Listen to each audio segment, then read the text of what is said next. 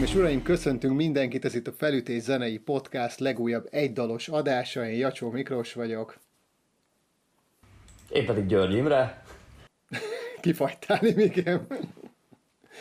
Na hát, hoztunk már egy dalt, ami azt gondolom, hogy a Rolling Stones-os uh, Sympathy for the Devil-es uh, egydalos adáshoz hasonlóan valószínűleg itt is felveti a kérdést, hogy hát egy ekkora életműből hogyan is lehet csak egy ilyen gyors, pár perces momentumot kiragadni, ugyanakkor azt gondolom, hogy a jó dalok igenis megérnek ö, egész műsorokat is, főleg olyan előadóknál, akik esetében még azt is el tudom képzelni, hogy akár többször vissza-vissza nyúljunk szerzeményeihez, vagy különböző, különböző zenekaraihoz, lemezeihez. A Keep on Rockin' in the Free World-öt hoztuk már a Neil Young-tól. Szereted ezt a dalt, Imi? Hát persze, gyerekkori inspirációm. Talán az egyik általam legtöbbet játszott dal már, mint a, tudjátok, vannak azok a szerzemények, amiket az ember így kiválaszt gyerekkorában, vagy egyszerűen csak végig kíséri akarva akaratlan a tinédzser korát, hogy valahogy minden zenekar, ilyen tini zenekar, amiben ő beszáll, meg, meg gyakorolnak, meg zenészé formálódnak, azokban előkerülnek olyan slágerek idézőjelbe téve, amiket hát valamiért mindenki próbál megtanulni, próbál rá még durvább gitárszólókat érni, stb. És ne, nekem egy ilyen ö, momentum volt az a, a, a, a Rockin' in the Free World, amit talán először nem is Neil Youngnak a feldolgozásában hallottam, erről majd a későbbiekben szerintem biztosan szót fogunk ejteni, hogy azért ez egy egészen sokak által játszott vagy feldolgozott, ez sem mindegy, és ezt is majd boncolgatni fogjuk. Szóval játszott vagy feldolgozott dal,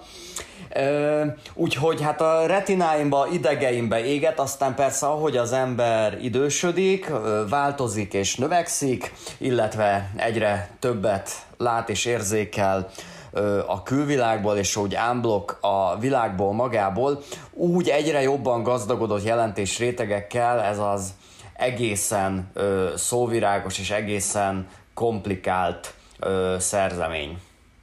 Hát tulajdonképpen ez egy, ez egy himnikus dal szinte, akár egy um, Born in the USA-hez uh, tudnám hasonlítani. Én is rengeteget játszottam, szerintem eleve ez, ez biztos, hogy ott van a top 10 olyan uh, dal között, amit szerintem a legtöbb ilyen akár csak próbateremben gemmelő, akár ö, koncerteket is megjárt, amatőr, félprofi, hobbi zenekar elővesz, tehát szerintem ilyen uh, uh, Highway to Hell és, és uh, hasonló dalok mellett nagyon-nagyon gyakran szerepel a Rockin' in the Free World, Uh, ahogy mondtad, azért majd ki fogunk erre térni, hogy azért nem csak amatőr és hobbi zenekarok szokták ezt elő-elővenni.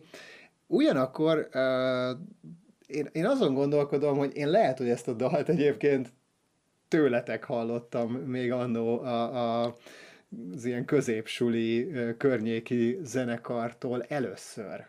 Jó, hogy le, lehet, hogy lehet, hogy volt róla, ö, tudod, valami emlékem, meg mondjuk mit tudom én, ment a vh van, vagy láttam a klipet, de, de, de úgy igazán ö, nekem ez akkor akadt be először, amikor ezt a ti előadásotokban hallottam. Akkor tegyük tisztába, hogy mi honnan akadtunk erre a dalra.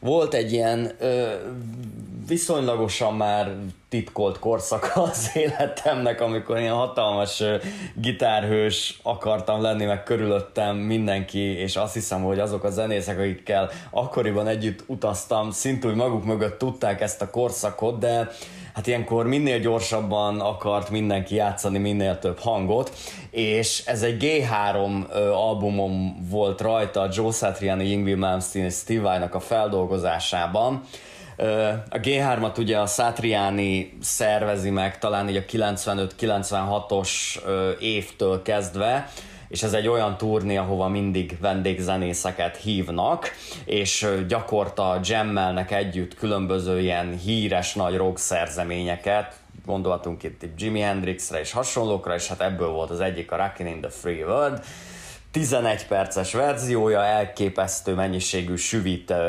gitárvinyogással.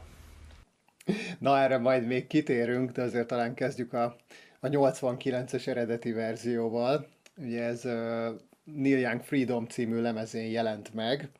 A dal egyik különlegessége szerintem, vagy, vagy, vagy a lemez különlegessége amúgy az, hogy ez a nyitó és a záró tétel is az albumon, a, a, amíg az egyik az egyik egy akusztikus, hát tulajdonképpen talán mondhatni, hogy egyedül előadott, vagy legalábbis nagyon-nagyon minimalista hangszerelésben, akusztikus gitárral, szájharmonikával és énekkel megtámogatva. Addig a másik az egy, hát már akkor is talán Neil képest, saját magához képest is egy igazán ilyen zajos, noizos, grúvos rock tétel. Gyanítom, hogy talán függetlenül attól, hogy egyébként szerintem Neil Youngnak a zsenialitása nagyon sok mindenben megmutatkozik, de azért talán talán leginkább így a dalszerzésben, meg ebben az ilyen egyszágitáros, tájleíró dalokban és, és előadásmódban. Ettől függetlenül azért azt gondolom, hogy mindkettőnknek inkább a, a, a rock változat az, ami igazán beakadt ebből a, ebből a tételből. Um, honnan is induljunk neki ennek a, ennek a dalnak?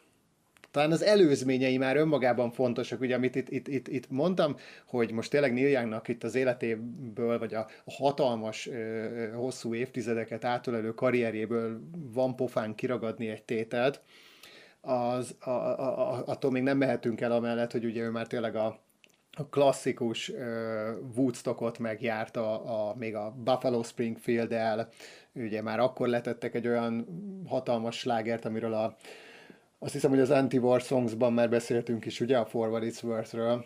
Nem emlékszem, hogy megemlítettük volna, de ha nem, akkor kellett volna. De egyébként szerintem beszéltünk róla, mert még ki is emeltük, hogy a, a Public Enemy is felhasználta Úgyhogy, úgyhogy ő már azért tényleg a, a 60-as évektől kezdve ugye a Crosby, Stills, Nash Young, ami valahol egyfajta ilyen, szerintem egyfajta ilyen amerikai folk válasz a Beatlesre, ami egyébként azért valószínűleg még oda-vissza is jócskán hatott egymásra.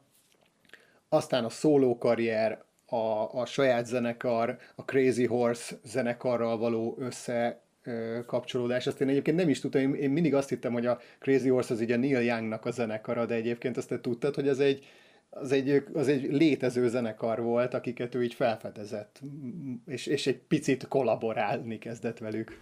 Ennyit hallottam róluk, de nyilvánvalóan nem tudnék egy önállóan a saját lábán megálló Crazy Horse dalt mondani, tehát hogy én abszolút a, a Neil Young kapcsán ismertem meg őket.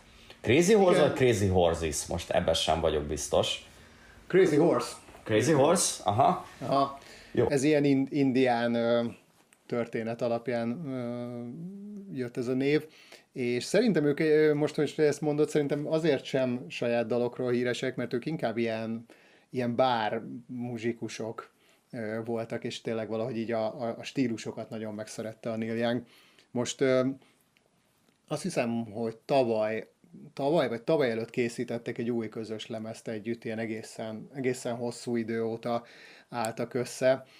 Van erről egy csodálatos, kb. ilyen, hát egy rendes ilyen több mint egy órás vagy másfél órás film a, a, a Youtube-on megnézhető, ezt mindenkinek ajánlom, ez a The Barn című lemeznek a munkálatait mutatja be. Erről is majd egy picit beszélünk már csak azért is, mert hogy um, tudjuk, hogy Neil Youngnak egyszerűen fontos a helyszín, fontos a helyszín, hogy hol veszi fel a dalait, hogy hol írja meg azokat. Na de hát ez a, ez a kanadai-amerikai folk muzsikus, ez mindig reflektál valahogyan a, a világra, és akkor eljutunk a 89-es lemezhez, ehhez a Rockin' in the Freebird című szerzeményhez, ez sem véletlen. Úgyhogy szerintem így kapcsolódjunk is rá hát, a történetre. Szerintem azért ezt érdemes megemlíteni, hogy még mondjuk a 70-es években, a, ahogy említetted, a, a Neil Young az ö, saját maga okán is, illetve a zenekarokban, amikben játszott azok által is, de hát sziporkázik, és a csúcson van, egyik ö, sikeresebb és jobb lemez gyártja a másik után, és eljön egy új évtized, ami valószínűleg egyrészt magánéleti okokból, illetve abból azon oknál fogva is, amilyen irányba úgy kvázi globálisan a popzene, de Amerikában mindenképpen tolódik, az annyira a Neil Youngnak nem fekszik. Bár próbál felülni erre a vonatra, de nem igazán jön neki össze. Ö, azt szerintem azért is nagyon érdekes az 1980-as évek, és erre mostanában figyeltem fel, hogy de talán már amikor ö, szóba került a kopasz kutya, akkor már szó volt erről ö, néhány mondat erejéig, de nem bontottuk ki, hogy végülis a 80-as évek az első olyan évtized, amikor már úgymond vannak nagy öregjei a beat zenének. Hogy ténylegesen érett, korosodó férfiak ö, turnéznak és alakítják az egyre dörzsöltebb poppipart, és ez nem csak azt hozza magával, hogy ezeknek az embereknek fönn kell maradni, hanem nem csak, hanem jönnek a fiatalok is a sarkukban természetesen, és saját magukat is ugye a korhoz kell szabni, ami valakinek valamennyire sikerül, valamennyire nem, de korosodik a popzene. Tehát tényleg néz, nézzük meg a Live Aid ö, videót, ami ugye hát akkoriban minden ö, csúcsot megdöntött nézettségben, ugye nem ez cél ö, jogán, de hát ez egy legnézettebb koncert volt, amit a legtöbb ember látott a világon 1985-ben. Hát ott könyörgöm, ki van 30 éves kor alatt nagy sztár? Itt konkrétan, meg, meg, meg azok a hajak baszki, tehát hogy, hogy, hogy, tudod, tehát, hogy ilyen kopaszodó fejeket színpadon látni, tehát, hogy esküszöm, hogy manapság már az örkény zugkocsmában nem járnak ilyen arcok, elnézést az örkényiektől, de hát, hogy tényleg, hogy, hogy nézd, nézd meg, hogy, tudod, hogy kopaszodok, valahogy hullik ott elő, meg nem úgy, mit csináljuk vele, levágjam, keressek valami stylistet, vagy stb. Nem, növeztem tovább, bevágatom Bundesba, egyébként a Phil Collins a nagymestere ennek, de hát ott kullog utána a Tom Petty is, meg a, meg a, a Mark Knopfler, meg még, még sorolhatnánk, tehát mindenki próbálja így megoldani ezeket a dolgokat, de a popzene még nem igazán figyel erre, hogy rossz tanácsokat adnak azok a stylistek. 90-es években szerintem így már nem lehetne föllépni. Na mindegy, de hogy azon felül, tehát nem cikizni akarom őket, hogy sokan meg tudnak maradni a 80-as években, akik már 10, 15 vagy 20 éves sikeresek. De a Neil Youngnak szerintem ez rohadtul nem fekszik. Rögtön csinál az évtized elején egy, egy ilyen félelektronikus lemezt, egy ilyen, majdnem, hogy azt mondom, hogy synthwave lemez, ez a trans, vagy nem is jut eszembe a címe, rendkívül futurisztikus borítóval, hát a, konkrétan annyi ilyen a, a mai trap huszárok azok esküszöm elbújhatnak az autótyún mögött, amennyi ö, ének meg szinti effekt van itt rápakolva a Neil Youngnak a sávjaira. Tehát, hogy egy ilyen nagyon experimentál anyag, de, de igazából lemezről lemezre bugdácsol a csávó. Az jutott eszembe, hogy még a 80-as években megjelenik a hair metal, akkor így lehetett volna ez a hairless rock.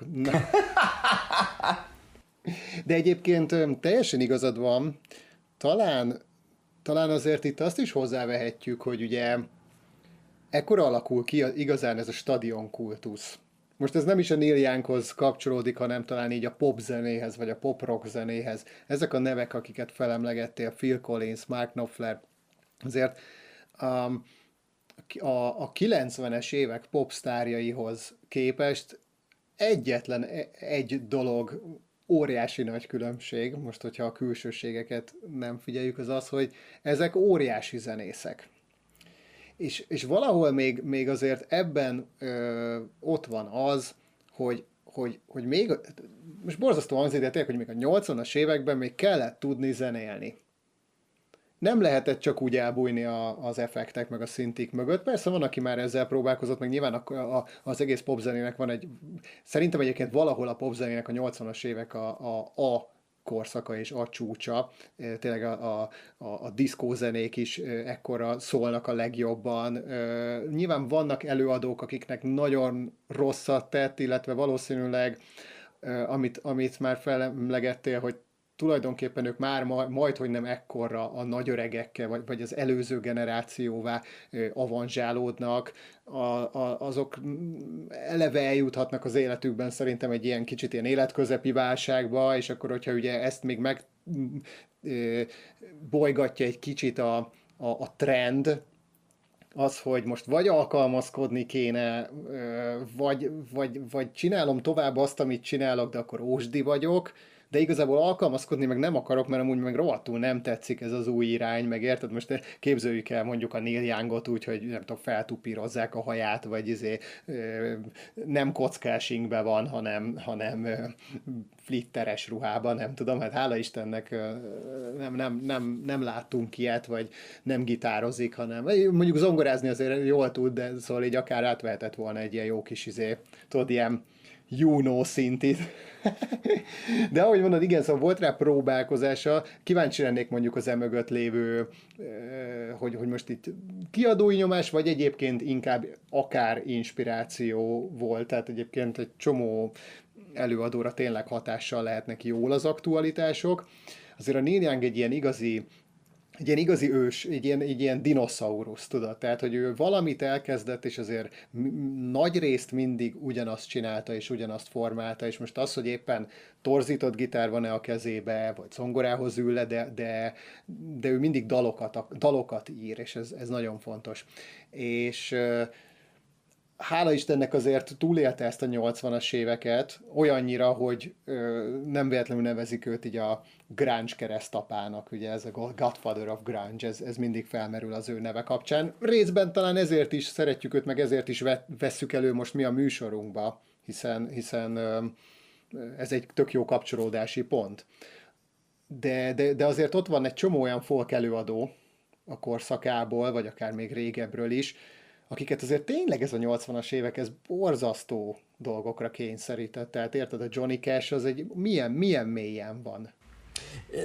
Igen, tehát ilyenkor a, én azt gondolom, hogy a hagyományos country, meg ez az ilyen egyszerű, sallangmentes folk hangzás egyszerűen nem kompatibilis a korszakkal. Tehát ahogy mondod, a tupírhajak, a flitterek, a neon, a Chili hatalmas tűzijáték és stadionkoncertek, erről szól a 80-as évek Amerikája, meg a, a süvítő, sokhangos gitárszólókról, hogyha fiatalabbakról beszélünk, a heavy metalról, a post-punk dolgokról, és szerintem ez az ilyen a, a, a Neil Youngnak az egyszerűsége, meg ami miatt mindenki megszereti a grunge a 90-es évek elején, és amiről már ugye rengeteget beszélünk, az, az, az, az hiányzik. És ahogy mondod, második, másik oldalról pedig itt van egy életközepi válság, ugye Neil Youngnak alapvetően voltak drog problémái,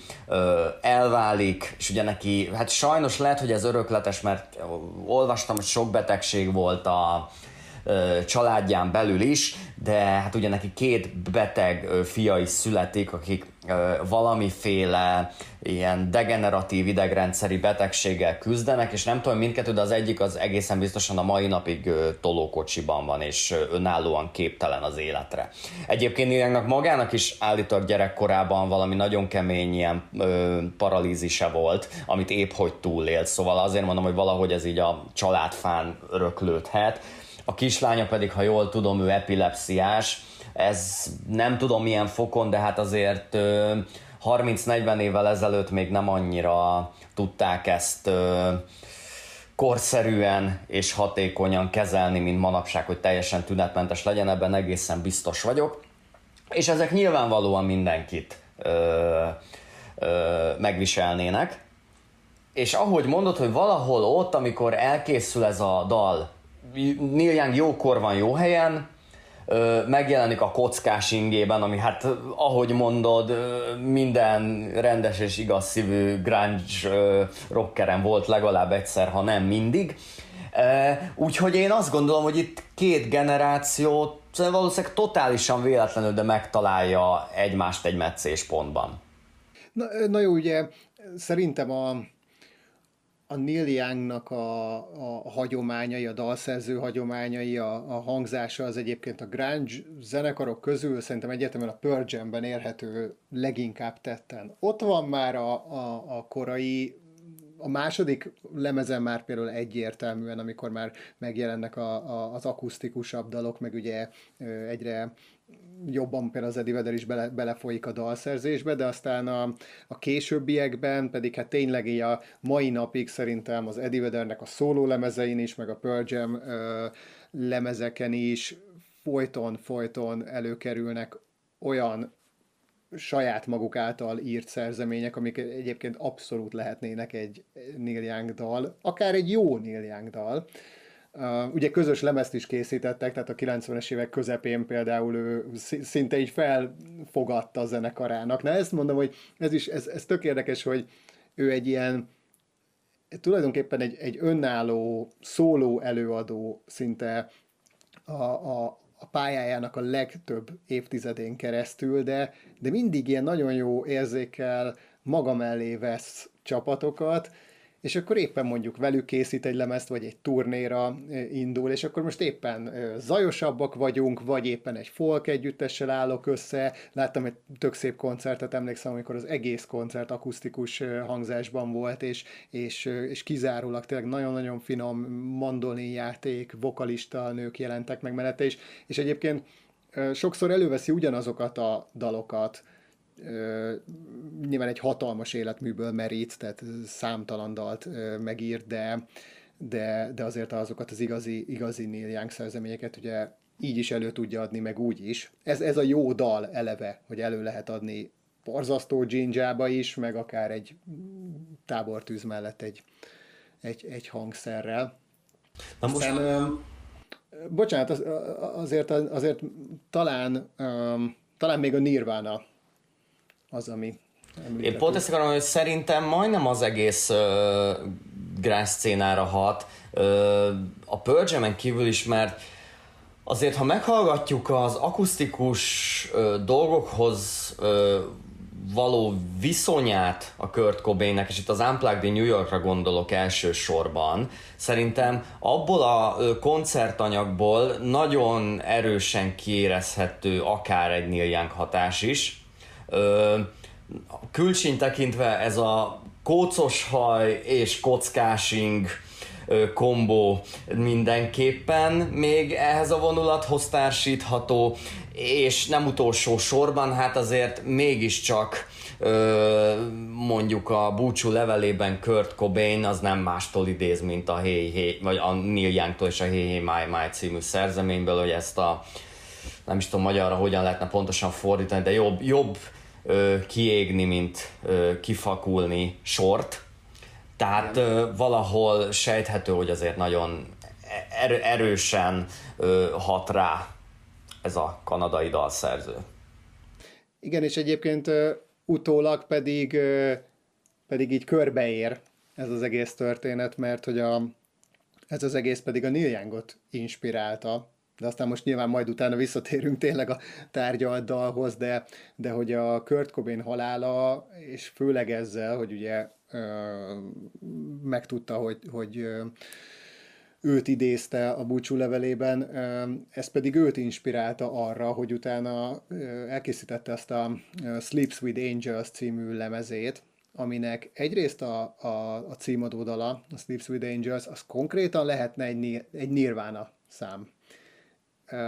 És tök érdekes számomra, hogy, hogy ha ezt meghallgatod, hát természetesen nagyon-nagyon Neil Young, mert hát azért neki egy, egy borzatlan unikális, tényleg különleges, egyedi hang karaktere van, meg ének technikája. De hogyha meghallgatod ezt a dalt, meg egyébként a, azt hiszem, hogy a lemezzáró az a Change Your Mind című szám, ezeket kifejezetten egyébként a Kurt Cobainnak dedikálta, hogy az ő emlékére szólnak, akkor, akkor egy kicsit olyan érzeted van, mint hogyha ezek Nirvana számok lennének, csak a Neil Young játszaná el, mert hogy, mert hogy, mert hogy, mert hogy tökre azt a fajta dallamvezetést, akkord menetet használja, és mondom közben, közben meg mégis első blikre rögtön felismered, hogy ez ő.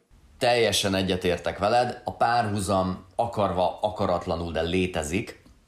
Na most, amikor a Nirvana részt csináltuk, és a, ha jól emlékszem, így hívtuk, hogy Kurt Cobain féle dalszerzői metódus, Szóval, hogyha ebben a módszerben mi az angol szállat kerestük, akkor mindig a Beatlesig jutottunk vissza a felfejtésben. Na most, hogyha átnyergelünk az amerikai vonalra, és onnan próbálunk meg hatásokat felemlegetni, akkor én azért hallom a Mabel a vízhangját a Neil Youngnak is, hangsúlyozom, hogy is.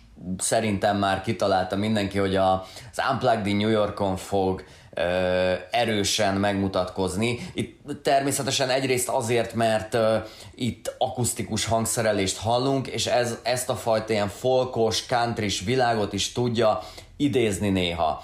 Na most, oké, okay, ott is, amikor ténylegesen countryt játszanak, ugye, mint a Lake of Fire, stb., akkor hát egy független amerikai rockzenekarhoz nyúl, egy garázsbandához a, a Kurt Cobain, de mégis az a módszer, ahogy viszont előadják, az azért jócskán ehhez az ilyen amerikai 70-es évek southern rockos vonalhoz sorolható.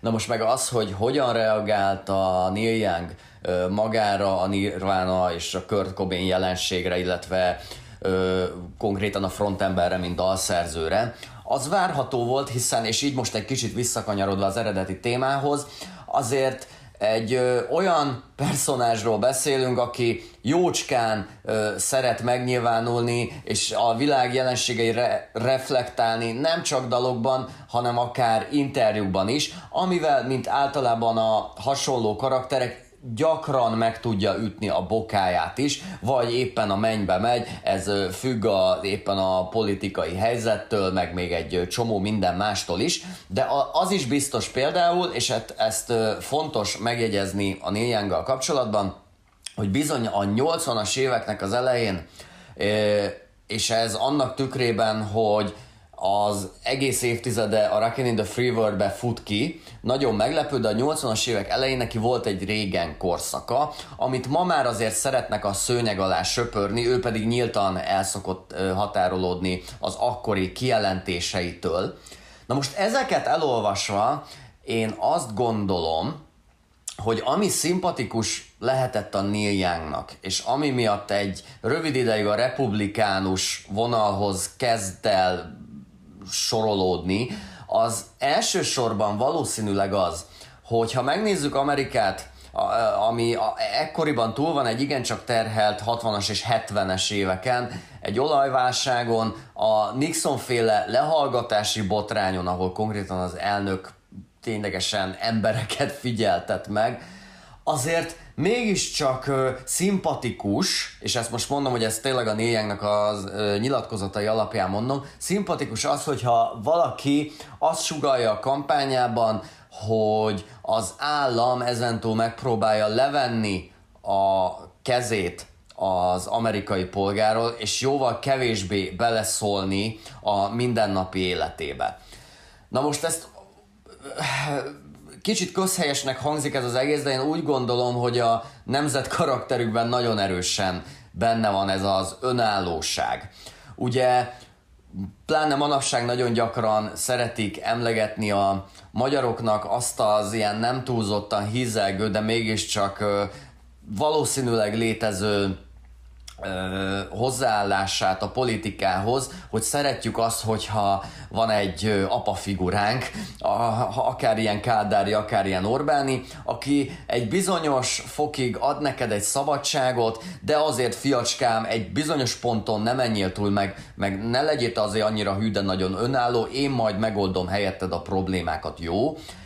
Na most a hipiknek az országában, pláne úgy, hogy azért a mi apáink közül egyik se akart minket egy háborúba küldeni, már pedig Neil Young azért fiatalon megéli ezt, hogy hogy a srácainkat viszik ki Vietnámba, és természetesen ő az ellenkultúra részeként fel is szólal ez ellen. Szóval egy ilyen öreg hippinek valószínűleg ez a fajta hozzáállás egészen szimpatikus lehet, pláne hogyha te ö, bizonyítottan egy olyan karakter vagy, aki egy, egy farmon él, ahol a saját stúdióját, meg a saját zenéjét kitermel, és mindenki hagyja őt a békén, hagyja őt békén, teljesen jogos ez a fajta hozzáállás, vagy legalábbis várható.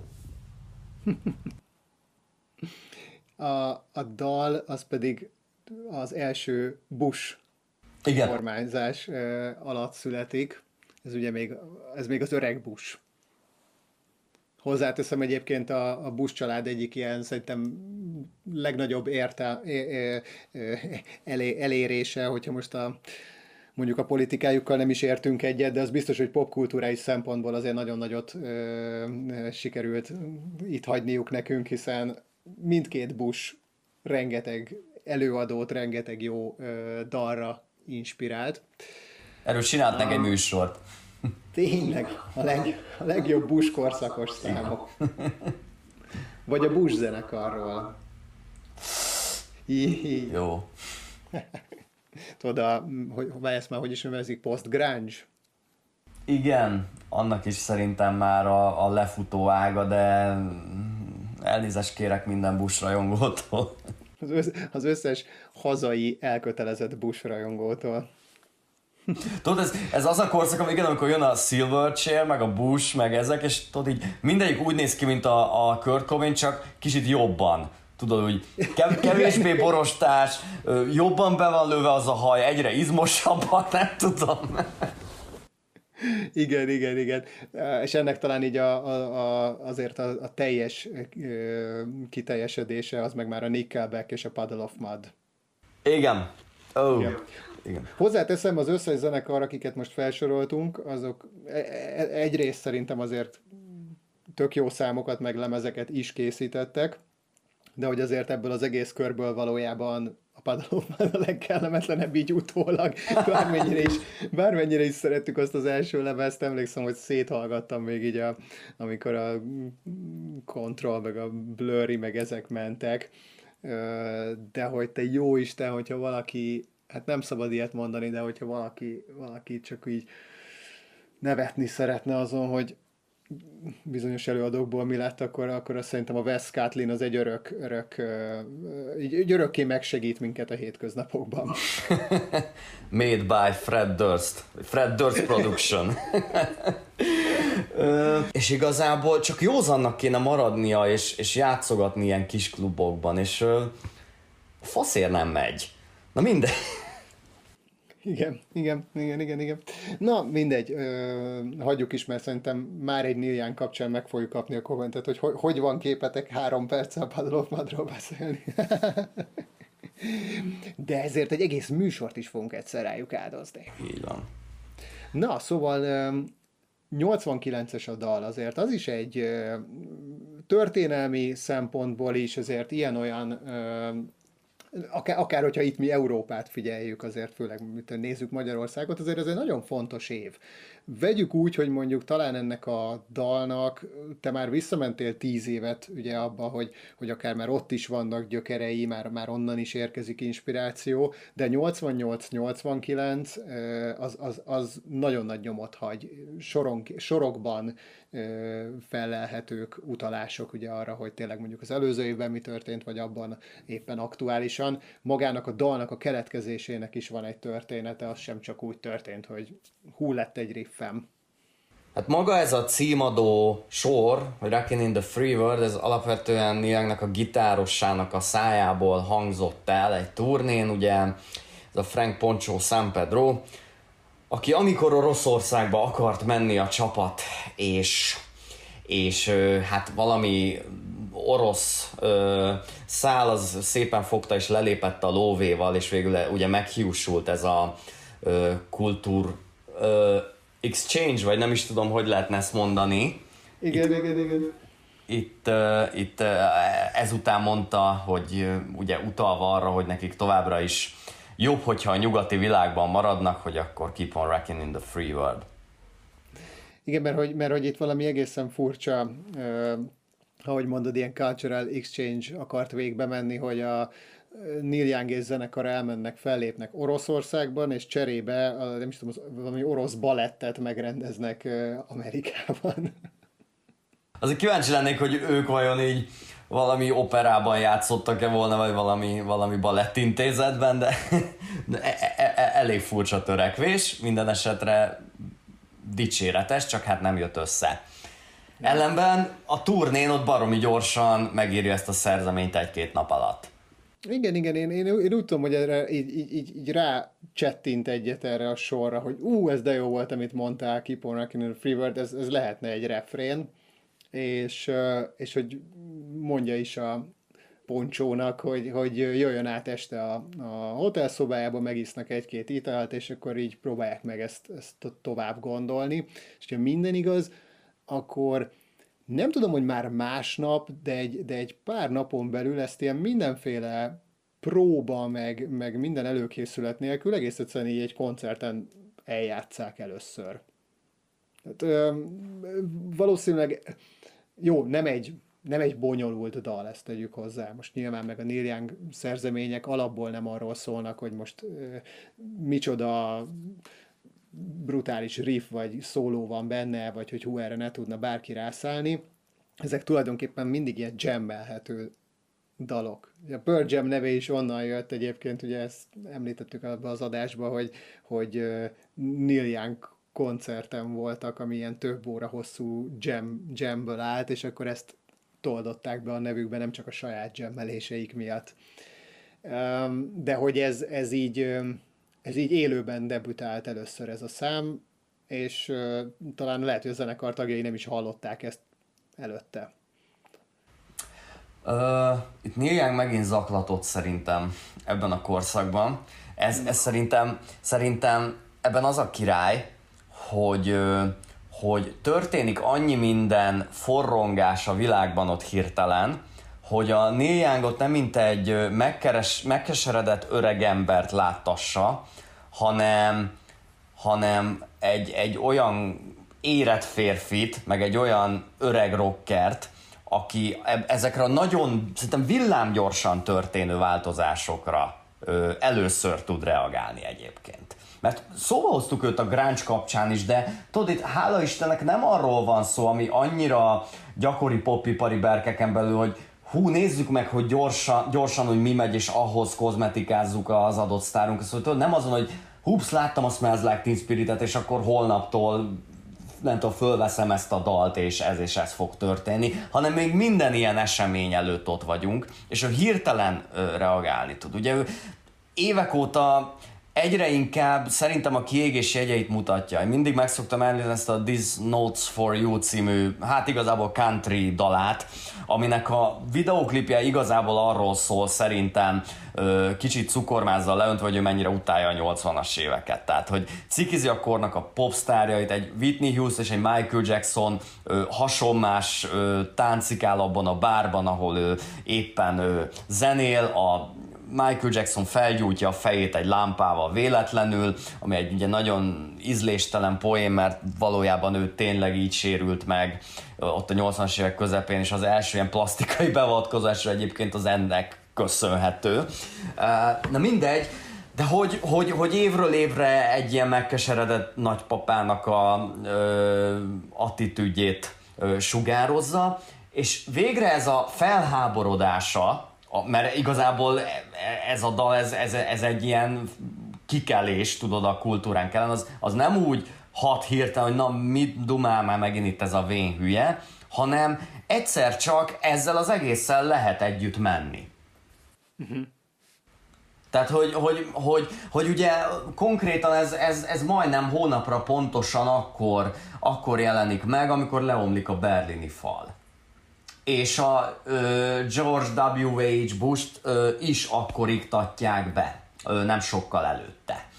Re, tehát, hogy, hogy, hogy, és már a, a Bushnak a, a ö, igazából beavatási beszédében, ami, amiből ugye idéz ezzel a Kinder Gentler ö, Machine Gun Hand sorral. Már abban a Bush valójában azért mond el egy nagyon fontos szónoklatot, amit azóta nagyon gyakran emlegetni szoktak, mert abban már igazából ennek az új világnak, ami vár ránk, egyfajta eljövetelét hát nem is jósolja meg, hanem már gyakorlatilag ezt inkább mondanám kijelentésnek, de hogy, hogy egyszerűen a, annyira a küszöbön van a változás hónapról hónapra, hogy ezt szerintem nagyon jókor kapja el az a dal.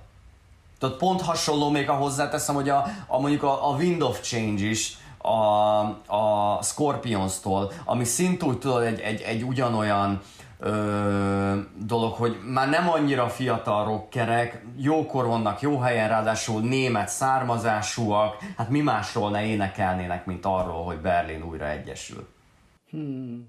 És az, az ráadásul nem csak nekik lett himnuszuk, hanem Igen. egyébként valamilyen szinten még, még, még szerintem Magyarországon is azért van a Scorpionsnak egy ilyen igazán nagy kultúrája, és egyébként nem véletlenül már a feloszlás, azt hiszem már volt búcsú turnéjuk, én nem tudom, vagy tíz évvel ezelőtt, de szerintem azóta is minden évben játszanak itt. Mint ahogy egyébként ezt elég sok zenekar megteszi, hogy valahogy ez a, ez a búcsú az, az, az sose tűnik igazán, igazán véglegesnek. Hosszú. Hosszú búcsú, igen, igen, igen.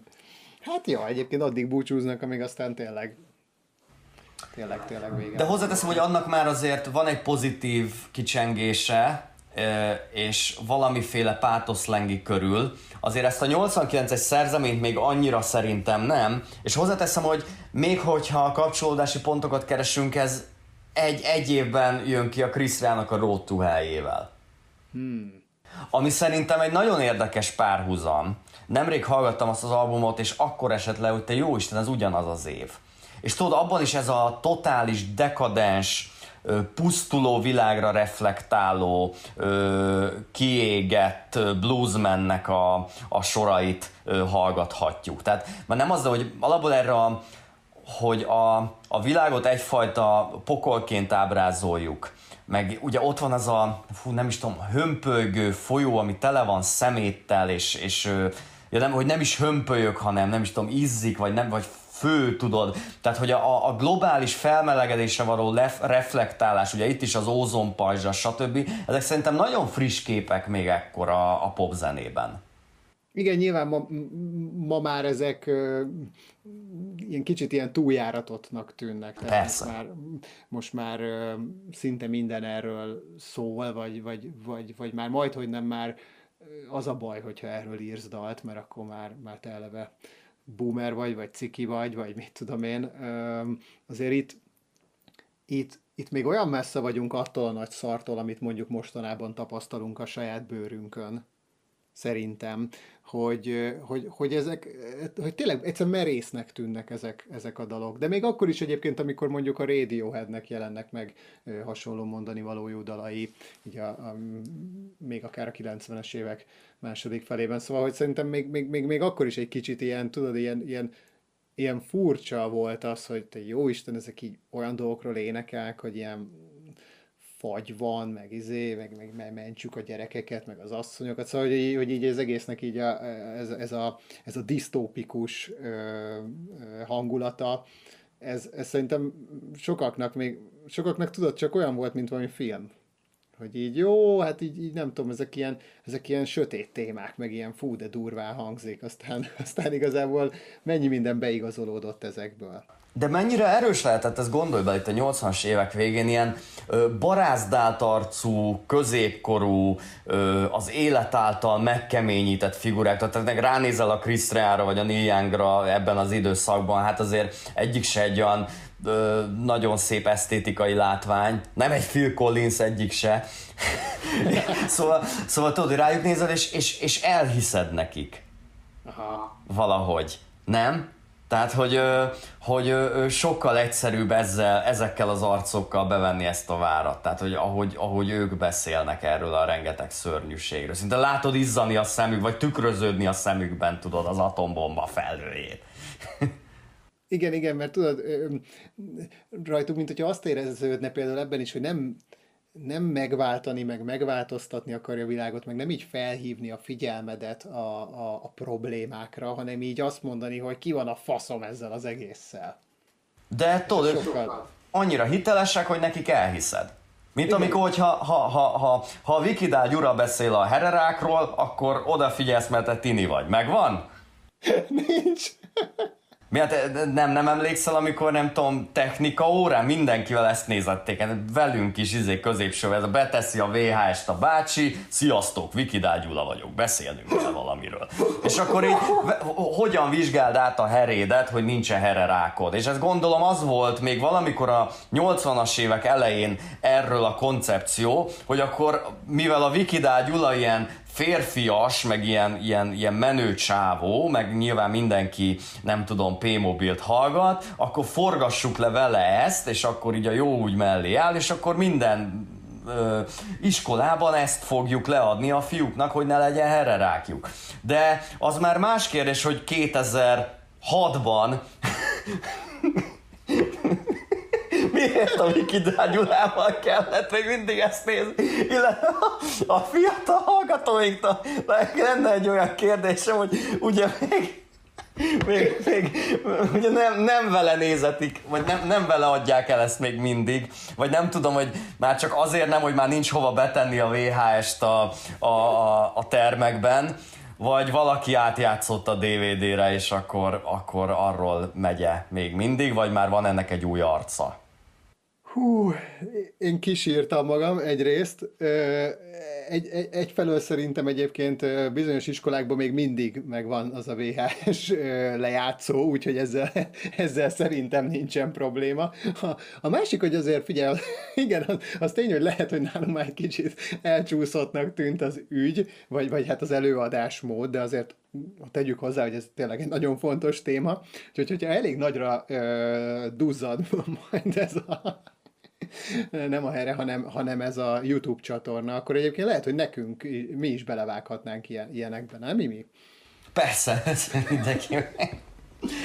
Most azon gondolkoztam, hogy csak hogy a hallgatók is értsék, a Miki szokta mindig készíteni azokat a zseniális grafikákat, amik ö, ugye a borítók képei szoktak az adásoknak, és de mindig bevág ilyen na, nagyon jó érzékel ilyen karaktereket, akiket megemlítünk a, az adásnak a témáiban, és most elgondolkozom, hogy vajon lesz ott Viki Dágyula. Nem, nem szeretném, nem szeretném sértegetni. Meg amúgy egy nagyon nemes célért tette ez félreértés, ne essék inkább itt a, a, a mi iskolánk tanáraihoz lenne egy-két kérdésem. Na mindegy. Ja igen, mert hogy egyébként megint nem sértegetni akarom, de hogy szerintem rajtunk kívül senki nem tudta, hogy ki az a Viki Dágyulla, tudod, amikor így elindult ez a felvétel. Tehát, hogy így voltunk így négyen ott, akiknek ez leesett, a több, ez ki, mi ez? Mi, miért? De miért ő mondja? Mi, mi, meg mit mond? Meg miért nem egy orvos van itt? Vagy mi a fasz? Na mindegy. Jó, nagyon jó, nagyon jó. Na, hát zeneileg. Zeneileg ez a dal, ez engem, engem borzasztóan ACDC-re emlékeztet, uh-huh. ami egyrészt tök jó, meg meg az ACDC-nek is azért talán volt a 80-as évek első felében szintén egy ilyen kicsit ilyen mély zuhanása, vagy nem tudom, de nekik is jön azért egy ilyen ö, kicsit kifakulás, ugye egy, egyrészt szerintem ekkora érik meg az, ami mondjuk a, egyrészt a Bon Scott éra lezárult, másrészt ugye az, az új éra az hatalmasra tör, és, és aztán úgy beérik az, hogy jó, de azért ők úgy saját magukat ismétlik egy egész életen keresztül, de, de hogy aztán nekik is hozzá kicsit ez a 80-as évek, 90-es évek, 80-as évek vége, 90-es évek eleje egy ilyen új visszatérést, ugye ilyen filmzenékkel, meg stb. Na mindegy is, majd egyszer hát, ha tartunk egy ACDC részt, minden esetre ez, ez már ahogy megszólal. A gitár hangzásra talán nem mondanám, de, de hogy a dob groove, ahogy, ahogy ilyen igazi ö, bunkó kettő négyezve, hatalmasat üt a kick, nagyon nagyot szól a pergő. Ez a sound, ez, ez, ez engem iszonyatosan az ACDC-re emlékeztet. A Guitar Sound meg, meg a Nirvánára. Tehát én azt mondom, hogy itt ebben van valami olyan ilyen post-grunge, independent rock feeling, ami már az akkori ténylegesen ilyen garázsbandáknak a sajátja, amiből a Nirvana ki, kinövi magát, illetve az az egy vagy két hangos gitárszóló, az bármelyik Nirvana albumon elférne a, a, a terheltett szerzemények sorában de ugye mivel a Nirvana azért valójában ekkor alakul, vagy ekkor, ekkor tájt ugye jelenik meg mondjuk az első lemez, én azt, azt azért nem gondolnám, hogy ez már mondjuk a Neil Youngra hatással lett volna. Ja nem, semmiképp, a... semmiképp, persze, csak persze, magának persze. a hasonlóságnak a tényét ö, közlöm. Igen, de, de azért ott vannak az olyan ilyen pre a Nirvánára ható grind zenekarok, mint mondjuk a Melvins, akik már azért használják az iszonyat kitekert fúzokat, meg, meg Hogy? nagyon ilyen... Sonic Youth, a Sonic Youth-nak szerintem nagyon, nagyon nagy hasonlósága van ezzel a hangzással. Igen, mert amennyire most felemlegettem mondjuk dobilag az ACDC-t, és talán egyébként még magában a riffelésben is ö, ott lehetne, de a gitárhangzásban azért nincs ott, mert hogy ahogy így megfigyeled mondjuk az ACDC riffelést, az mindig ilyen nagyon szaggatott, ilyen nagyon, ö, nagyon ki van élezve arra, hogy tényleg, hogy mi a ritmikája a témának, és, a, és egy csomó, csomó szünet van a, a, a pengetések között, amik egész egyszerűen csöndet eredményeznek. Míg itt meg annyira sok a reverb egyrészt, másrészt meg a torzító, hogy egy ilyen folyamatos zajt kapsz. Főleg, főleg hogyha meg, megnézel egyébként majd mondjuk több koncertvideót, vagy ezt most így a hallgatóknak mondom, hogyha megnéznek több koncertvideót er, erről a dalról, akkor akár van ilyen, amikor a, a, talán a Neil Youngnak a Rock and Roll Hall of Fame beiktatása történik, és, és a, azt hiszem, hogy ez akkor volt, amikor a Pearl jam eljátsza ezt a számot, de de más zenekarral is fellépett ilyen Farm Aid, meg ilyen, ilyen jótékonysági koncerten, hogy hát így ő elkezdi a riffet, és egy olyan szintű ilyen dzsidva, dzsunga, izé, torzított gitár szólal meg, hogy egyszerűen így, így bármilyen halkan hallgatod, így azt érzed, hogy ez rohadt hangos ez a zene. Tehát, hogy az, az a süvít, az az erősítő, az ki van tekerve maxra. E, és hát ja, a szóló az meg, meg bármennyire is csak nem tudom, két-három hang, vagy, vagy tényleg csak így nyújtogat, meg ide-oda cibálja a húrokat, ott is a, a reverb, a delay, az egy olyan ilyen, kicsit ilyen noise rock hangzást eredményez tulajdonképpen. Úgyhogy valamelyest ez is lehet egyfajta ilyen, ilyen pregrunge, vagy, vagy legalábbis a, a, az, az, hogy ez már lehet, hogy tényleg egy oda-vissza hatás. Tehát itt már lehet, hogy, hogy így ő is hall valamit mondjuk a Seattle-i bandákból. Az is lehet, de itt ugye, hát mondjuk mindig Kaliforni, vagy nagyon régóta Kaliforniában él, Uh-huh. Nem tudom, hogy akkoriban ő mennyire volt nyitott az új zenére, aztán lehet, hogy ezt tényleg csak a táj hozza magával. Mint ahogy te is mondtad, hogy ő ilyen vállaltan ö, fontosnak tartja azt, hogy hol szerez zenét. Nem, nem csak mint maga a tér, az is, de hogy nem csak mint maga a, a helység, amiben van, hanem maga a helyiség is, tehát hogy környezet és, a, és az, az, a, a, a zenészre ható táj, az milyen hatásfokon tud ö, erőt gyakorolni egy, egy zenészre, az, az, az őt komolyan foglalkoztatja, és szeret ezek, e, erről interjúban is beszélni, meg hát nem véletlenül egy ö, nagy rancsnak a tulajdonosa, és hát igen, azon ritka karaktereknek az egyike, aki hát ugye a saját stúdiójában szeret rögzíteni már a 70-es, 80-as években is. Ugye ez a Redwood Ranch, és azonban is ez a The Barn, ami tényleg egy, egy istáló, egy pajta, és abban van berendezve konkrétan egy nagyon-nagyon menő stúdió.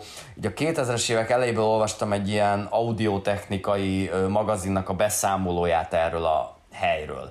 Hogy ugye ez nem, nem is tudom, hogy hány hektár terület lehet a Neil Youngnak a birtoka, ahol van valahol neki a háza, de hogy azon a területen fekszik ez az egész technikai létesítmény, és tudod, vannak ilyen fotók, ahogy egy ilyen lakókocsi szerű dologban van berendezve a, a feljátszó, ilyen, ilyen nagyon-nagyon drága rekkek nélkül ö, be van, csak így nem tudom, rá vannak, ö, tehát föl vannak halmozva ilyen, ilyen fura, tákolt asztalokra, ilyen nagyon drága elkúk, meg, meg ö, mindenféle analóg kompresszorok, szóval elég furcsa világ, de hát mondjuk a, aki a riportot készíti, az is el van ájulva tőle egyébként. Igen, ez egy, ez, ez sok, sok klasszikus lemeznél amúgy, amúgy előkerült, hogy ugye vajon stúdióban van-e rögzítve, vagy valami különleges atmoszférájú helyen. Led Zeppelinnél is ugye, ugye ott is mondják, hogy, hogy az a dob hangzás az nem csak a, az, hogy a John Bonham megüti a dobot, hanem az az a tér, az az a természetes visszaverődés, ami ott van, és ez, ez a Barn esetében, ezt tényleg úgy kell elképzelni, mondom, itt, itt ajánlom mindenkinek ezt a 2021-es videót, az új Crazy Horse Neil Young lemez felvételről, mert gyönyörű látni, kim van egy, egy, egy, egy, egy hatalmas területen, egy, tulajdonképpen egy kis rönkház, és szinte nem is stúdióként van berendezve, hanem egy picit olyan, mint egy kis, mint egy kis klub, vagy egy, mert, mert, mert, mert, hogy a zenekar az egy színpadon van. És tudod, azért le a kalappal olyan szempontból is mondjuk a Neil Young előtt, hogy most nem néztem meg, hogy most ő hány éves, de azért gondolom, hogy már 70-en túl van, hogy úgy rögzítik élőben egyébként a mai napig a lemezeiket, hogy ő ott élőben énekel, meg, meg minden, élőben, miközben gitározik. Tehát, hogy nem arról van szó, hogy, hogy hú, most nekiállunk sávokat felvenni, tudod, meg így, meg úgy trükközünk, hanem, hanem még akkor is, hogyha hogyha egyébként az, az ő zenéjében úgymond hallhatóak hibák, tehát most abban az értelemben, hogy, hogy, hogy néha vannak ilyen, ilyen szintén utánozhatatlan ö, pengetések, amik, amik, hogyha mondjuk csak megtanulsz egy Neil Young dalt, akkor ilyen tök furcsa, hogy vajon azon a, azon a ponton te úgy fogsz-e pengetni, mert hogy valójában ő azt ott érzésből csinálta, nem tempóra, nem a tak megy a fejében, tudod.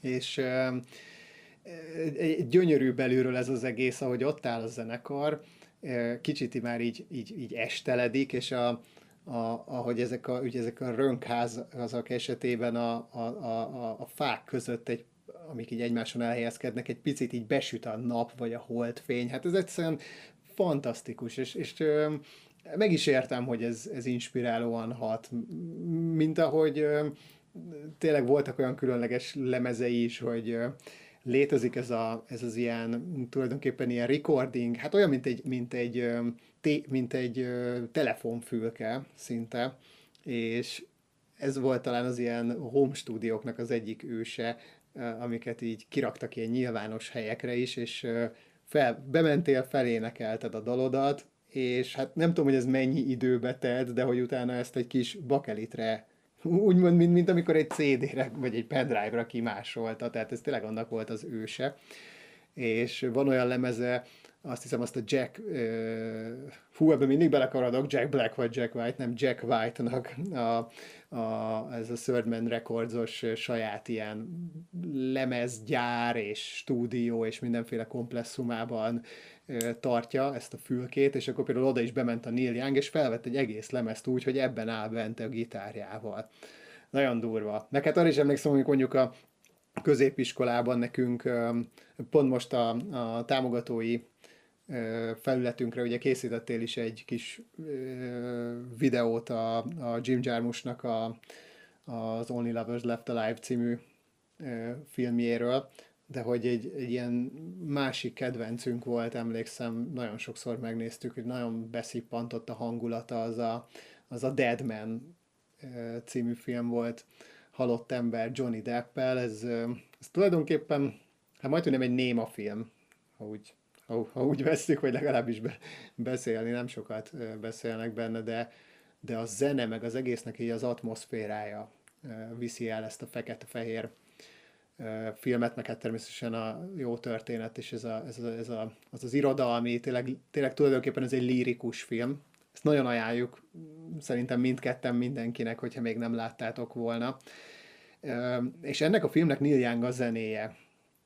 És most tényleg még csak az utolsó ilyen kis történet erre vonatkozóan, hogy, hogy mennyire, mennyire fontos lehet az, hogy tényleg, hogy hol készülnek a dalaid, meg milyen fajta inspirációba vagy, hogy erről is emlékszem, hogy így láttunk ilyen videókat, hogy ezt a tulajdonképpen csak gitárral ilyen zajzenét ö, hallasz, és hogy, hogy ezt hogy rögzítette abba a kis stúdiójába, ahol a falra föl van vetítve a film. Hát az is annyira gyönyörű volt.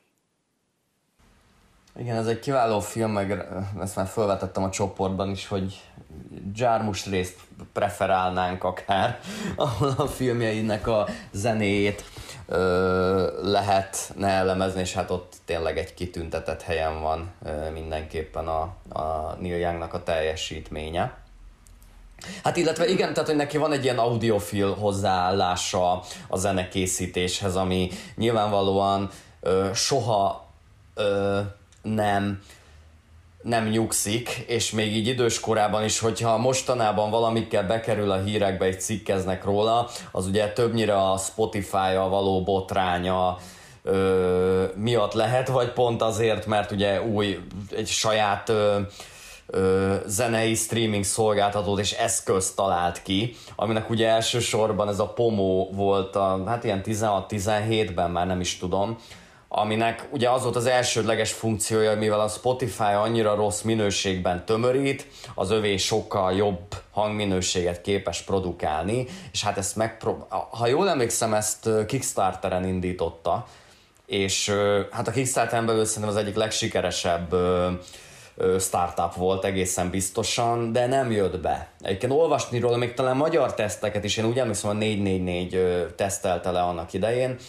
de hát nagyon idejét múlt volt, úgy nézett ki, mint egy MP3 lejátszó, holott azért senki nem akarna már a telefonja mellett egy másik ugyanakkor a távirányító méretű kis készüléket hordani magánál, ami ráadásul még csúnya is volt, és ha jól emlékszem, drága volt, tehát a zenét vásárolni az dupla annyi volt, mint hogyha az Apple-nek az iTunes alkalmazásán tettük volna. Minden esetre dicséretes a próbálkozás, de a minőségi zenehallgatásnak legalábbis abban a formában, ahogy Neil Young azt elgondolja, meg ahogy az ő generációja élvezte, annak valószínűleg megállíthatatlan a végnapjait élvezzük. Uh-huh. Jó, hát ő, ő, ő már amúgy sem gondolom azt, hogy, hogy egy fiataloknak szóló zene lenne, vagy hogy most ő így tulajdonképpen ilyen új közönséget akarna megszólítani, az már egy, megint egy más dolog, hogy ugye a Joe Rogan-es ilyen, mit tudom én, hogy nevezzük ezt, nem is vírustagadás, de mondjuk minimum ilyen vakcinahiszti ö, okán, meg ugye töröltette magát a Spotify-ról. Most, hogy abban például mennyi része volt ennek, hogy mondjuk legyen az, hogy ő inkább a saját felületén van fent, az, az, az talán azért így lehet ö, le- lehet egy, egy, egy felvetendő kérdés, de talán ez az egész hozzáállás egy kicsit, kicsit őt azért egy picit ilyen, egyrészt ilyen, vagy ilyen grumpy öregember, vagy kicsit ilyen kányaveszti sajtó magasságokba emelte. Na mindegy, mondjuk úgy, hogy nem ezért szeretjük őt, hanem az olyan szerzemények miatt, mint például a Rockin' in the Free World, úgyhogy szerintem térjünk rá talán a szövegre. Igen. Hát szerintem a, az a tézis, amiből érdemes kiindulni, meg ami az egészet lefedi, hogy ugye az akkor még épp hogy kétpólusú világ ellen íródik. Tehát ugye free word van benne, free wordként van apostrofálva a nyugati világ. ellenben a Szovjetunió valami, hát hogyha ez free, akkor az nem az és mégiscsak erről a szabad világról, ahol továbbra is ott kell maradniuk és nyomni a rokkot, hát nem igazán mondható el, hogy csupa jót énekel. Sőt, igazából gyakorlatilag csak negatív aspektusából van ábrázolva a Hát a, nem tudom, ezt most lehet így ráfogni, hogy a, a régeni politika által megtépázott ha megtépázott 80-as évekbeli amerikai kultúra, vagy legalábbis valószínűleg Neil Young ebből a kontextusból ítélte meg. Uh-huh. Persze erre, erre azért a klip is reflektál majd egy jó nagy adaggal, ami már majdnem, hogy ilyen Mad Max Így van. világba röpíti ezt az egészet. Hát persze, itt, itt ugye tulajdonképpen három verszak van, főleg élőben egészen sok szóló, meg, meg, meg jammelés, stúdióverzió azért ennél némiképpen egy rövidítettebb, még egyébként gyorsabb. Nem tudom, hogy észrevetted, de hogy ilyen koncerten ez egy ritka dolog, de hogy ezt mindig lassabban játszák, meg lassabb riffelésbe kezdém, vagy ezt, ezt, ezt vettem észre, pedig általában a, az ilyen himnikus rock számok esetében szerintem sok zenekar pont, hogy gyorsabban játsza a számát. Nekem nem, nem tűntek fel ezek a tempóbeli különbségek, vagy ö, sose próbáltam összevetni, de azért azt szerintem nem tudom, sokszor van, hogy, hogy, ö, hogy akkor még bólogatósabb lesz az egész. Vagy egyszer csak öregek. Az is lehet. Az nem is tudnak már olyan gyorsan rokkolni. Tompít vagy gigi Igen. Ö, na de hogy a, a szöveg az gyakorlatilag ilyen egészen a ilyen elvont metaforáktól a konkrét példákig ö, tételesen rója föl Amerikának a bűneit. Ugye ez az utcákon a, a, a kék, vörös és fehér szín az valószínűleg a, az amerikai zászlónak a, a színeit ö, hivatott szimbolizálni. És ö, Hát itt rengeteg politikai utalás van, tehát hogy ez az I don't feel like Satan, but I am to them, ez ugye az ajatolla az egy státusz, vagy vallási vezető, és ez mi, mi, mind, mindig más az ajatolla, de volt ez a nagyon neves, aki, aki elmondta ezt a nagy 79-es beszédét, aminek a, igazából a lényege, hogy The Great Satannek nevezi az amerikai Egyesült Államokat, hogy befolyásukkal és korrupciójukkal gyakorlatilag ellehetetlenítik a, a stabilságát a iráni vagy egyáltalán a, a, a keleti mozgalmaknak. És Ja igen, és azt hiszem, hogy a, a Szovjetunió kisebb sátán, vagy valami ilyesmi, de az is sátán. Na mindegy, és ugye pont itt ezelőtt ennek az ajatollának van még egy, egy nagy mozzanata, aminek van szomorú aktualitása is, hogy 89-ben vagy 88-ban, nem tudom, akkor adják ki a fatvát, ez ugye gyakorlatilag a, a, a halálos ítélete, a, vagy halálos ítélet a Salman Rushdira íróra, aki ugye akkor írja a sátáni verseket, és hát akit e, ez a bosszú igazából most nyáron, valamikor augusztusban ért utol egy nyilvános konferencián, gyakorlatilag a beszédek közben szurkálta meg egy 19 éves reakciós, aki a jól tudom, a könyvet nem is olvasta, de hát hmm. több mint 30 év után, úgyhogy a Pali nem is tudom, hogy a mai napig, de hogy 10 évig full őrizetben volt, az egészen biztos, és, és, e, és ennyi, ennyi idő után is megtalálják. Igen, hogyha itt valakinek maga ez a történet talán ebből egy kicsit homályos lenne, tehát ő egy indiai-amerikai író, akinek azért a, a regényei azok ilyen, az, egyébként azt hiszem, hogy mágikus realizmusnak van az ő stílusa, vagy az ő ö, műfaja titulálva, tulajdonképpen azért nagyon nagy mértékben merítenek vallásból, és azokat egyfajta um, egyfajta fikciós köntösbe bújtatja. És ez a sátáni versekben ugye a Mohamed ábrázolása miatt olyan fel, felhördülés tört ki a, a, az iszlám ö, vallási fanatikusok között, hogy tulajdonképpen, ö, amit mondasz, hogy ez a fatva, ez, ez, ez hogy, hogy ö, ami, amik ilyen ö, a, a vallásban nem konkrétan ö, megfogalmazott ö, törvénye, törvény, tehát hogy ezt így, azt hiszem, hogy így fatvaként bármit ki lehet adni, de hogy, de hogy rá egy ilyen egész komor, komoly ö, vérdíjat tűztek ki, és, ö, és, és azt, hogy a, a saját törvényeik szempontjából tulajdonképpen büntetlenül ö, meg lehet őt ölni.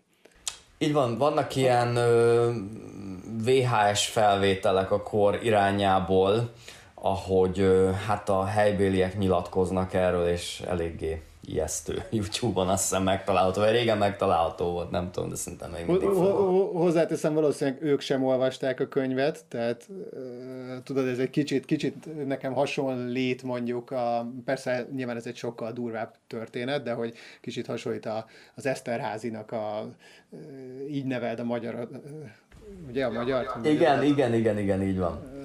Témára.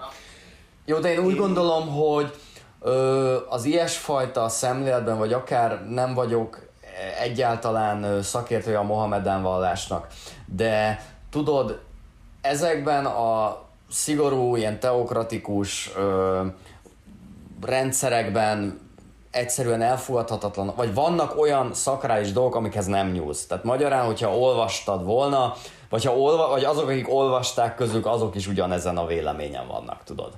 Tehát, mint ahogy sokak szerint ilyennel, tehát a, a, a, a magyar néppel ironizálni nem lehet egy, egy véreszálljú nacionalistának a szemében, én úgy gondolom. Ezzel én sem értek egyet, illetve kiváló az az Eszterházi vers, csak hogy ezeket, ezeket az embereket szerintem nem lehet ilyesfajta hitükben ö, ö, megrengetni. Persze, hát végül is ugye ugyanez a ugyanez a téma került elő, ugye mondjuk a, mi volt az Charlie, tudod, a, a francia karikatúra. Charlie Hebdo, igen. Igen, kapcsán is. Na mindegy, és, és ahogy mondod, egyébként, ha jól tudom, akkor ilyen kilenc évig, hát ilyen teljes, teljes, ilyen, olyan fajta ilyen rejtőzködésben volt. Egyébként, bár ez jóval később, de, de adott ő interjút a Friderikusnak például, még a 2000-es évek elején, hogy, hogy valamennyire így a, egyrészt nyilván azzal, hogy őrizetben volt, hogy azt se tudták, hogy hol van, meg, meg, hogy, meg hogy azért er, ez, ezzel az egésszel szemben azért ő mindenhol igyekezett valamiféle visszavágó politikát folytatni. Tulajdonképpen egy idő után ő már úgy érezte, hogy biztonságban van, és hogy már ez a dolog ez őt nem fogja utolérni. És igen, amit mondasz, hogy ehhez képest egy ilyen irodalmi előadáson vagy konferencián beszélt, és ott kapott azt hiszem a nyakába is egy szúrást, meg talán, talán a hasába is. De életben van. Tehát életben, de azt tudom, hogy az egyik szemét elveszítette, szóval valószínűleg valahogy arcra is igen. Ö, ment az a kés Aha, az valószínűleg lehet, hogy, lehet, hogy egy anyaki miatt akár valami ideg, vagy ilyesmi.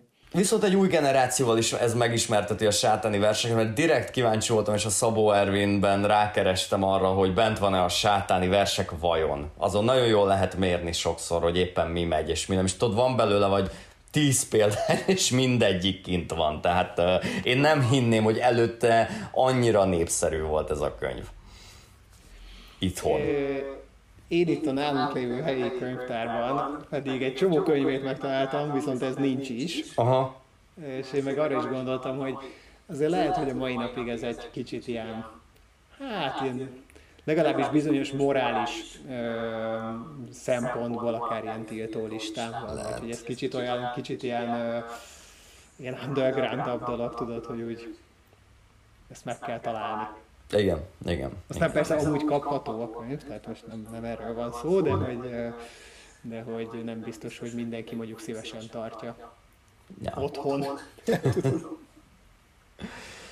Na hát a második verszak az egy egyszerű ilyen storytelling, egy borzalmas dologról, ahol hát a jövő generációja az a kukába lesz dobva. Nem tudom, hogy erről igazából alapvetően többet lehet-e mondani. Hát igen, ez a ez az a borzasztóan szomorú történet, ami ilyen, szerintem ilyen filmszerűen itt van előttünk, hogy, hogy, hogy valaki tényleg mondjuk az utcára szüli a gyerekét, és, és, és, és, és még a szemét közé is dobja. Sajnos egyébként ez egy valós probléma, tehát hogy ez, ez igazából egy mai napig fennálló probléma. Hozzáteszem egyébként, amikor, amikor a, a bármiféle abortusz törvényeket hoznak általában politikus férfiak, akkor azért mindig úgy, úgy elsősorban ez, az ilyen jellegű történetek jutnak eszembe tényleg, hogy, hogy, hogy, hogy, hogy, hogy nem mindenki tényleg nem mindenki képes arra, hogy mondjuk felneveljen egy gyereket, de, de, de, de ugye erre meg lehet azt mondani persze, hogy oké, okay, akkor adja be ide vagy oda, de azért egészségügyi szempontból sem mindig jó, hogy mondjuk egy ö, drogfüggő, ö, nagyon rossz állapotban lévő ember egyébként gyereket hoz a világra, tehát azért ezek általában ritkán egészséges utódok. Igen, sajnos. Na mindegy messze mentünk ilyen szempontból. Nem, annyira nem mentünk messze a tártól. Nem, nem, mert azért vagyok. itt ebben a szövegben ott van, ott van a, a people sleeping in their shoes, ez az egész, ez az egész uh, ilyen uh, kábítószer használat és, és hajléktalanság szerintem többször is megvan ebben a, ebben a szövegben említve. Illetve szerintem a harmadik verzében gyakorlatilag minden, ami úgy az akkori kornak a terméke, vagy akkor jut a csúcsra, tudod, ez a iszonyú méretű, grandiózus fogyasztás, tudod például, hogy department stores, tehát tudod, ez a, hogy mondjam, nem véletlen, hogy az egész, hogy a Stranger things az egyik egész évada ugye a mallban játszódik a, a bevásárló központban, mert hogy az annyira ez a korszak, tudod, ezek a hatalmas ö, ö, központok, amik jó, átterjednek utána már az ezredfordulón hozzánk is, de, de ez akkoriban még, még ott is a kornak a szimbóluma. Mm-hmm. Ez az a rengeteg szarral, ami kapható benne.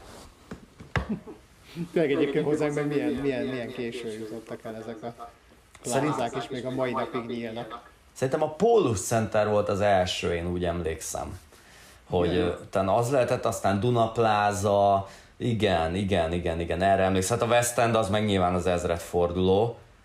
Ö, és talán szerintem az volt az első ilyen igazán durbele hatalmas méretű beruházás. És igen, az ilyen, ilyen 2000 környékén. Ja, ja, igen. Igen. De emlékszem, hogy amikor még apum nézte VHS-en a bosszúvágyat, és annak az elején, a, a, amikor a, a ö, betörők, vagy a, a huligánok ugye kiszemelik a, a, a, a bronzónak a családját, hát ők egy, egy bevásárlóközpontból jönnek ki, és így emlékszem, hogy így otthon így néztük, hogy ja, hát hogy ilyenek ott vannak, hogy egy akkora üzlet, tudod, az kb. ilyen Tesco-szerű dolog volt benne, hogy ahol így minden van. És tudod, mi meg itt a kor, kornak az közértjei, meg ABC-i, meg nem is tudom mik voltak, tudod, így a 90-es évek az elején, amikor ezt az egészet így ö, ö, privatizálták, és ez a közértmáni, ez nagyon ment, meg rengeteg pénzt lehetett belőle lehúzni, ugye. Ö, akkor, akkor tudod, ez így elképzelhetetlen volt egy akkora bolt, mint mondjuk a mint mondjuk most egy Ocean, vagy egy, egy, ö, egy Tesco, vagy Lidl. Már említettük a videóklippet, ezt a, tényleg ezt a Mad Max versus, nem is tudom, ez valami szeméttelep, vagy inkább ilyen, hogy mondják ezeket, ilyen, ilyen bontó, nem? Igen, valami olyasmi. Igen. Hajléktalanok, erőszak, minden összevágva, nagyon gyorsan, jó MTV-sen. Valószínűleg az volt, hogy ez egy ilyen, hogy viszont az ilyen kornak a heavy metal klipjeihez akarták tempózni valahol a látványvilágát, és biztos, hogy azért is ütött be sokaknak valószínűleg. Aha. Jó, hát meg tényleg egyébként azért valójában ez egy ilyen ez egy gyors tempójú szám, szóval adja magát, meg, meg ez, a, ez a zaklatott szöveg, meg ezek a ezek, ahogy te is mondtad, ilyen, szinte csak ilyen bedobált szavak, meg sorok már a végén, hogy, hogy azért itt uh, ugye legjobb, itt, ele, eleve talán itt még van, van uh, bár ez lehet, hogy a mai napig is igaz, de, de akkor extrán szerintem van a videoklip kultúrának egy ilyen uh, szegmense, ahol egy kicsit így a, a meg kell mutatni a szöveget. Tehát tudod, úgy tényleg szájba kell rágni, hogy itt most miről is van szó. És azért ez ennek egy, azért egy jelentős példája. Nem mondom, hogy egyébként olyan fantasztikusan jó videoklip lenne, de mondjuk szerintem egy Neil Young ö, ö, eleve nem egy, nem egy ilyen klip figura. Hat, hatásos klip. Nem az, hogy annyira jó, hanem hatásos és korszerű. Szerintem, mm. szerintem ez miatt a két dolog miatt fontos megemlíteni, és hogy ezek belejátszanak abba, hogy, hogy ez végül is sikeres lett. Van egy olyan feeling egyébként, mint hogyha mondjuk ez egy, ez egy ilyen jó kis ilyen utcai bandás izé, akciófilmnek lenne mondjuk a film zenéje, nem? És ezért ja. elevágták volna onnan a helyszínekkel. Na hát aztán rengeteg cover készült hozzá, vagyis ez egy tipikusan olyan szerzemény, amit ugye, ahogy beszéltünk, hogy valószínűleg nagyon-nagyon sok tinédzser megtanulja, meg megtanulta ezt, és, és, és játsza éppen most is egy próbateremben, ha még vannak tinédzserek próbateremben.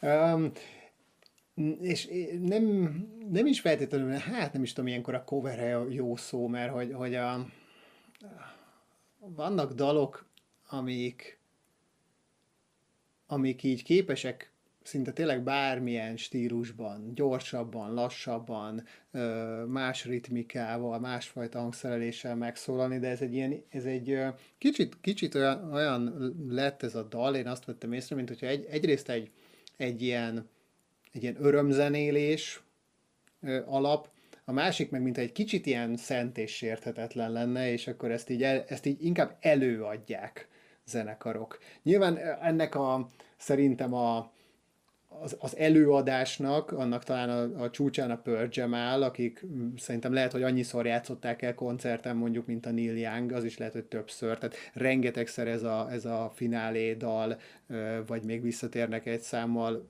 én már többször láttam a Pearl élőben, és még sosem hallottam egyébként élőben tőlük a Keep on Rockin' in a Free de, de, de legendásan jól játszák, egy csomószor vendégekkel, egy csomószor akár a Neil Young fel, felmegy a színpadra, és akkor meg aztán tényleg 15 percen keresztül nyomják a szólókat. Um, de hallhattuk Bon Jovi-tól, van Halen-től, rengeteg-rengeteg rock és metal zenekar igazából a mai napig előveszi. Hát tényleg a, aztán az meg, hogy mondjuk letérsz egy ilyen rockklubba, ahol éppen játszik egy feldolgozásokat, vagy saját műsor, de néhány feldolgozás beszúró zenekar, és egyszer csak meghallod, hát az szinte, szinte alap. Én is sokszor játszottam, te is sokszor játszottad, én emlékszem olyanra, hogy másik zenekarral együtt játszottatok, és mindkét zenekarnak benne volt a setlistjében a Rockin' in the Free World. de, de talán, amit már a, a műsor elején felemlegettél, ez a, ez a G-Free G3, na ez, ez viszont tényleg egy cover, mert itt azért itt, itt, itt megmutatják ezek a gitárhősök azt, hogy, hogy, hogy hogy mit lehet csinálni egy ilyen dalból. Tehát, hogy például, hogy, hogy ebből a harmóniából, ebből a mondjuk a verzébe összesen három akkord szól, hogy arra mennyi mindent lehet játszani. Igen, és ez ugye szerintem a, a legillusztrisabb ö, hármas prezentálja ezt, annyira különböző a stílusuk. Mindegyik egy ilyen tekerős gitáros, de nagyon-nagyon más végén fogják meg a hangszert, nem fizikai értelemben hogy ugye a, a Satriani mellett mindig cserélődnek a gitárosok ebben a turnéban, és hát ugye a másik ilyen többnyire állandósult karakter az a Steve Vai, de hát mellettük aztán tényleg már mindenki játszott ebben legalább egy évadot, és a, a, a Malmsteen annak hogy mennyire egy nehéz ember állítólag, mondjuk ez elég csak egy interjút elolvasni, vagy megnézni vele egy két perces videót, és ez egyáltalán semmi kétségem nincsen felől. Szóval, hogy mennyire egy nevéz ember, de hogy, de hogy ez működik a színpadon, hál' Istennek, és, és, és engem, engem, nekem nagyon tetszett, és ez a háromféle szóló, ahogy süvít egymás mellett, és versenyeznek egymásra. Mhm. Na, ezt is emlékszem amúgy, hogy te, te mutattad még tényleg, amikor a gitárhős korszakodat élted.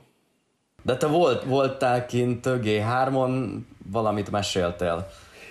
Én arra emlékszem, szerintem ilyen, még ilyen középsuliba lettünk, ilyen 2000-es évek eleje, és akkor érint, hát e- egyszer biztosan, de ezt valószínűleg többször is érintette ez a turné Magyarországot. Én arra emlékszem, hogy a Pecsa Szabad téren játszott, vagy volt egy ilyen G3, de hogy ott a, a Malmsteen nem volt, hanem ugye Satriani, Steve Vai, meg a, meg a Robert Fripp, a, a King Crimson legendás zsenie, ami szintén egy baromira érdekes uh, kombó. Hát erről nincs sok emlékem, mert hogy valójában ez, ez csak úgy volt, hogy ki, ki, emlékszem, hogy így kimentünk, mint azt akkor egyébként nagyon sokan csinálták, uh, csak kimentünk a, hú, hogy is hívták ezt? Kor- koronázó domb, vagy király? Királydomb volt ott, de az nem ott van, nem? Az egy kicsit arrébb volt. Az arrébb van, akkor, akkor, akkor lehet, hogy ezt úgy keverem, de hogy, ma, hogy a Pecsa a szabatéri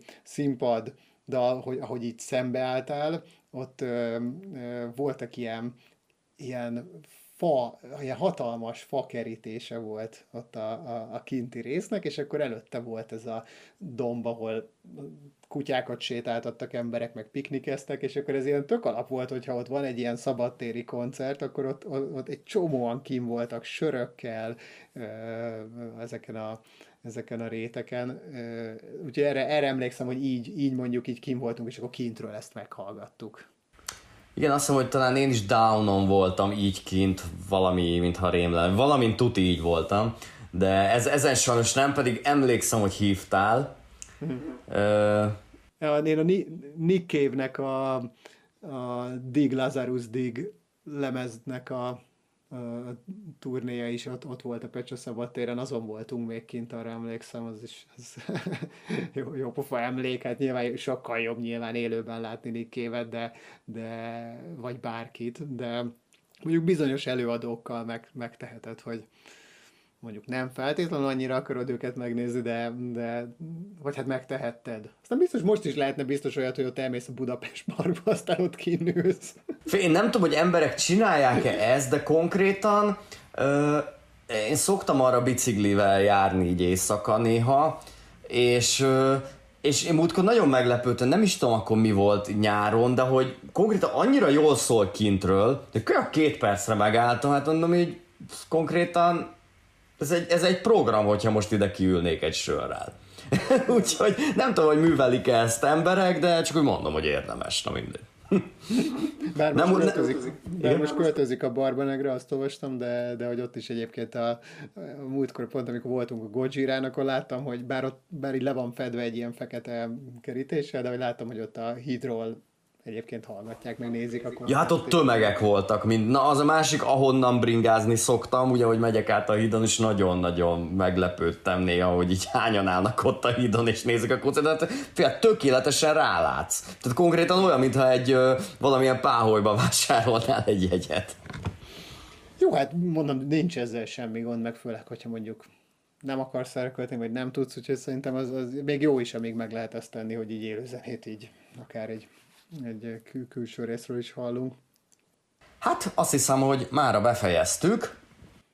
Kiégtünk. Kiégtünk, és nem akarunk elhalványodni.